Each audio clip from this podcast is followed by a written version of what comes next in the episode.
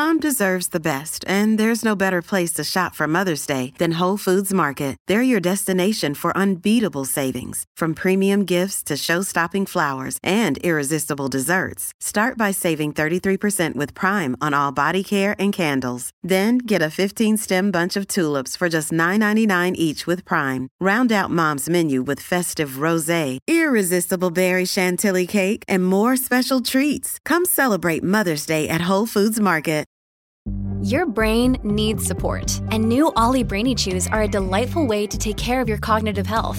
Made with scientifically backed ingredients like Thai ginger, L-theanine, and caffeine, Brainy Chews support healthy brain function and help you find your focus, stay chill, or get energized. Be kind to your mind and get these nootropic chews at olly.com. That's O L L Y.com. These statements have not been evaluated by the Food and Drug Administration. This product is not intended to diagnose, treat, cure, or prevent any disease. Welcome to the New Books Network.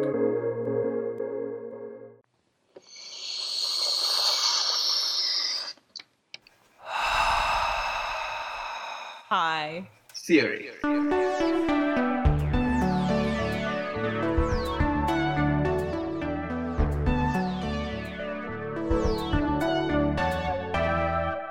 Welcome to High Theory. In this podcast, we get high on the substance of theory. I'm Kim Adams. And I'm Saronik Bosu. We are two tired academics trying to save critique from itself. Today we are talking about neurasthenia with Kim Adams. Kim, would you mind introducing yourself? My name is Kim Adams. I'm one of the hosts of High Theory. I work at Penn State University, where I'm a postdoc in the Humanities Institute. And I write about electricity and the body in 19th and 20th century American literature. What the heck is neurasthenia, Kim? So, neurasthenia is a disease that no longer exists. But not because it has been eradicated. Not because it has been eradicated. And I would say the diseases that have been eradicated do still exist. Right. It is a diagnostic category that no longer functions as such. It is a disease that was quite widespread. It was thought to be an epidemic in its day. Its heyday was around the turn of the 20th century.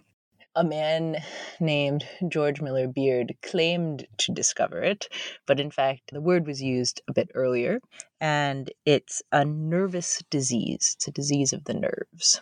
So, neurasthenia is a disease of energy depletion. People often equate it with depression in modern diagnostic categories, but I would say it's actually most similar to chronic fatigue syndrome.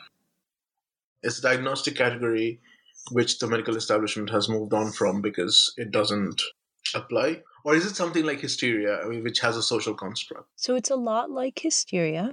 Hysteria was specifically a women's disease and it's very old. The name hysteria refers to the wandering womb, comes from the ancient Greek word for uterus, hystera. It's a classic woman's complaint and it's basically been around for a long time and it's kind of a term that's applied to crazy women of all stripes.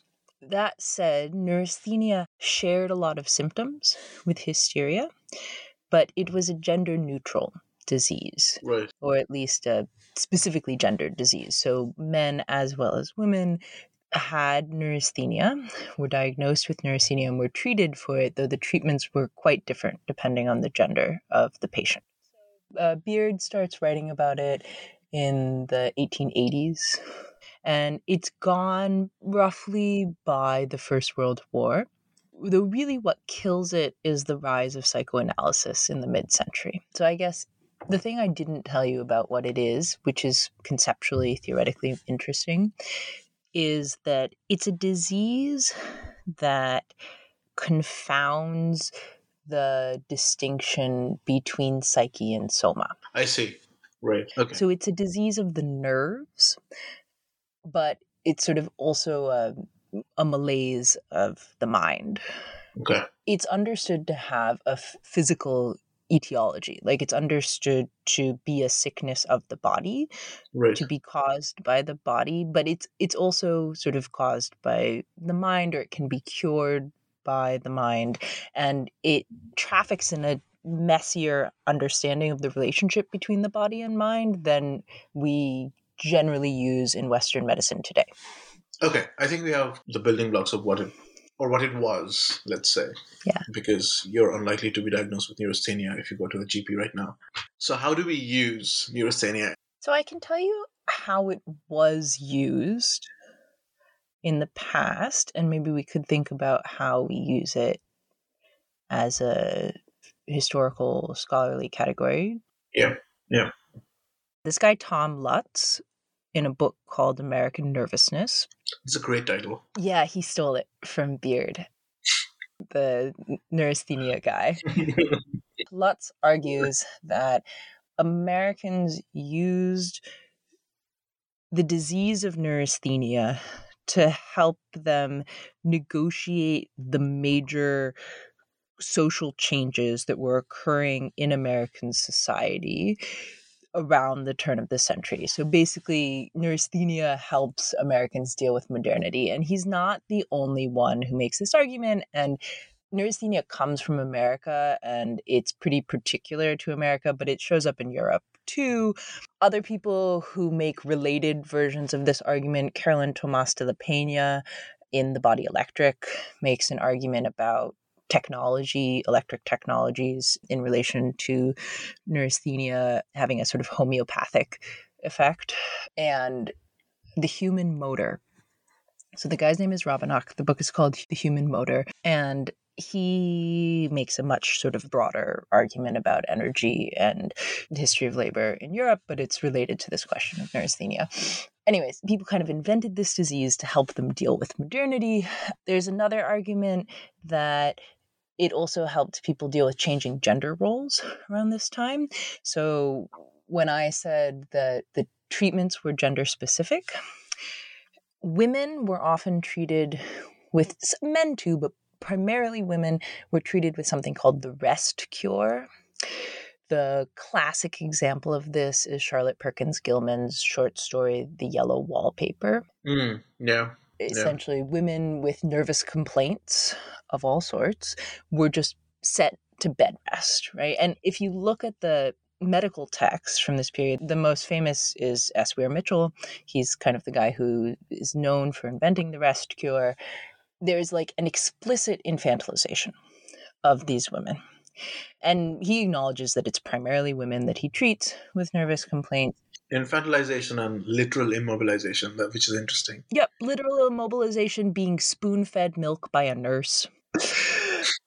when you say that neurasthenia was used, and you know the question of utility comes there, diagnosis is of course a utilitarian conceptual equipment where you move from problem to solution in some ways. That, of course, can be brought to bear on the problem of modernity, let's say. But it also, I think, takes us to narrative medicine. If you remember in the medical humanities working group that we were both part of, we discussed what does the illness narrative do? What is its use? So, what are the narrative elements, let's say, of neurasthenia, if that makes sense? Yeah, but so you're not asking me like what are the novels in which neurasthenia appears, but you're asking me what the sort of classic plot line of neurasthenia is. Kind of, yes, yes. Because you bring in the problem of modernity, I think it mm. kind of makes sense to talk about those two things together. So neurasthenic characters are a thing. So it's often a character trait. I see. Okay. The fact of a character being neurasthenic is used to mark their social role, often to mark their class mm. status. So, neurasthenia is a disease of the intellectual elite, kind of like melancholia. Mm. Is there a bridge between character trope and sign of the times? Mm. Yeah. Or so like character trope and this age. Yeah. Neurasthenia is definitely a disease of the times. Very, very much so. Right. You see in the medical text, this is a disease of our moment. It's a disease of modernity. It's a disease of decadent civilization. So I think there's an internal dynamic in the United States at that historical moment that has to do with westward expansion and American colonialism. And so I didn't tell you what the male version of the treatment for the diseases. If the treatment for women is the rest cure, the treatment for men is the west cure. Amazing. That's a pun. People make it in the historical moment. It shows up in the criticism too. Right. But it's a rough riding cure. So the men were sent west to the Dakotas often, or just generally westward to go riding and hunting and fishing and shooting and sort of practice manly virtues. The opposite of rest. Absolutely the opposite of rest. And it often explicitly involved writing, whereas the women's treatment explicitly prohibited reading and writing. Wait, are you saying riding or writing? So the men did writing and riding, and the women did resting and more resting. no, no Not writing. writing. More rest and more rest. Yeah. It's so interesting because neurasthenia is being used, I think, to kind of conjoin intellectual and physical activity Yeah, and shunting it to the male realm, whereas the women are kind of literally mobilized and infantilized. Yeah. I think it is about trying to put the woman back in the home when she is trying to escape. Right. But it's also about trying to put the man out of the home. So it's the fear that the men, particularly Easterners, the sort of intellectual elite of New York and Boston, were becoming too effete. Mm. There was a fear that they would become, you know, decadent like those Brits. And so they had to be sent west Which is the last frontier of masculinity. Absolutely, but also like part of the reason of that is because the US is actually engaging in colonial conflicts at this moment. Right. And it literally needs to prepare these men to go govern the Philippines. Right. It's trying to produce a, a sort of rough riding uh, colonial imperial class. right. Yeah. And also like I mean the the like the people who did this they're not like Theodore Roosevelt was sent west. Because of neurasthenia. Yeah, and he was interestingly when he sort of first started as a politician, he was thought to be too effete. Like he was thought to be a bit of a dandy, and he was made fun of in the press for his sort of dandified ensemble. Like he wore like violet pants or something. And and then so he also took ill with a nervous complaint and then went was sent west and then sort of returned masculine and fierce. prefacing my question with the bullet points of what we discussed. Neurasthenia as a coping mechanism for the problem of modernity, more popular as a diagnostic term in the United States, and producing widely disparate and coercive gender dynamics. Mhm. Keeping this all in mind, my final question How will neurasthenia save the world? I think actually the best answer I can give you is a sort of meta answer, pointing back to that narrative medicine question that we were talking about before. And one of the super important things that neurasthenia teaches us in the present is that medical science changes over time and diseases only work as diagnostic categories when everyone agrees upon them and uses them, right? And they can just vacate all of their usefulness and transform into something else. But diseases are collections of symptoms and collections of etiological agents.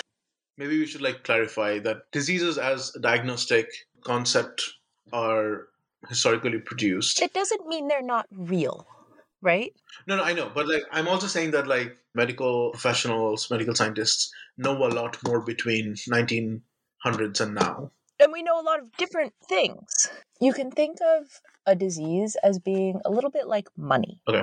There are currencies in the world that are not in use anymore, right? So if you try to buy something with a coin from ancient Rome, you're shit out of luck, right?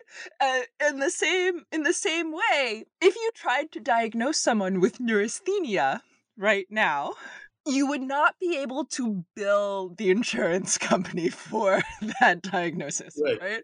So So there's a basic difference between saying that science is trial and error, scientists make mistakes, that is how science is produced, and saying scientists make mistakes, therefore let's not listen to scientists. Science is bullshit. Let's just inject ourselves with horse medicine. but So scientists I've- made that fucking horse medicine.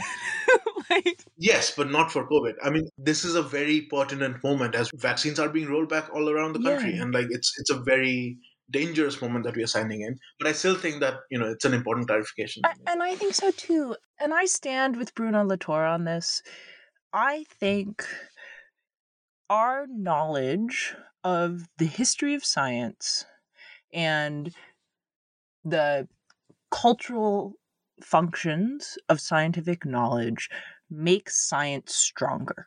To say that scientific truth is culturally constructed does not make it false and it does not undermine it. no, absolutely not. And I know that social media produces a world without nuance. And I'm not saying we need to shade in the gray. I'm saying that the more we know, the better shit works. And that is true from all angles. Should we talk about the fact that you recently diagnosed yourself with neurasthenia? Oh, Tell you something very amusing. So, in the opening pages of American Nervousness, there's this chart that shows the nervous diatheses or tendencies. It's a sort of progression of symptoms that includes neurasthenia. And one of the earliest is hay fever. Hmm. So, if you're sneezing, you know, when springtime comes around, you might have neurasthenia. Thank you, Kim, for talking to us about neurasthenia. Yeah. Thank you, Saronik. And thank you for listening to High Theory. If you like our podcast, please review and subscribe wherever you get your podcast fix. Saronik Bosu and Nathan Kim manage your social media presence. Julia Irion Martins edits our transcripts, Owen Quinn composes our theme music, and Kim Adams and Saronik Bosu edit our audio. You can also find us at hightheory.net. We hope you have a highly theoretical day.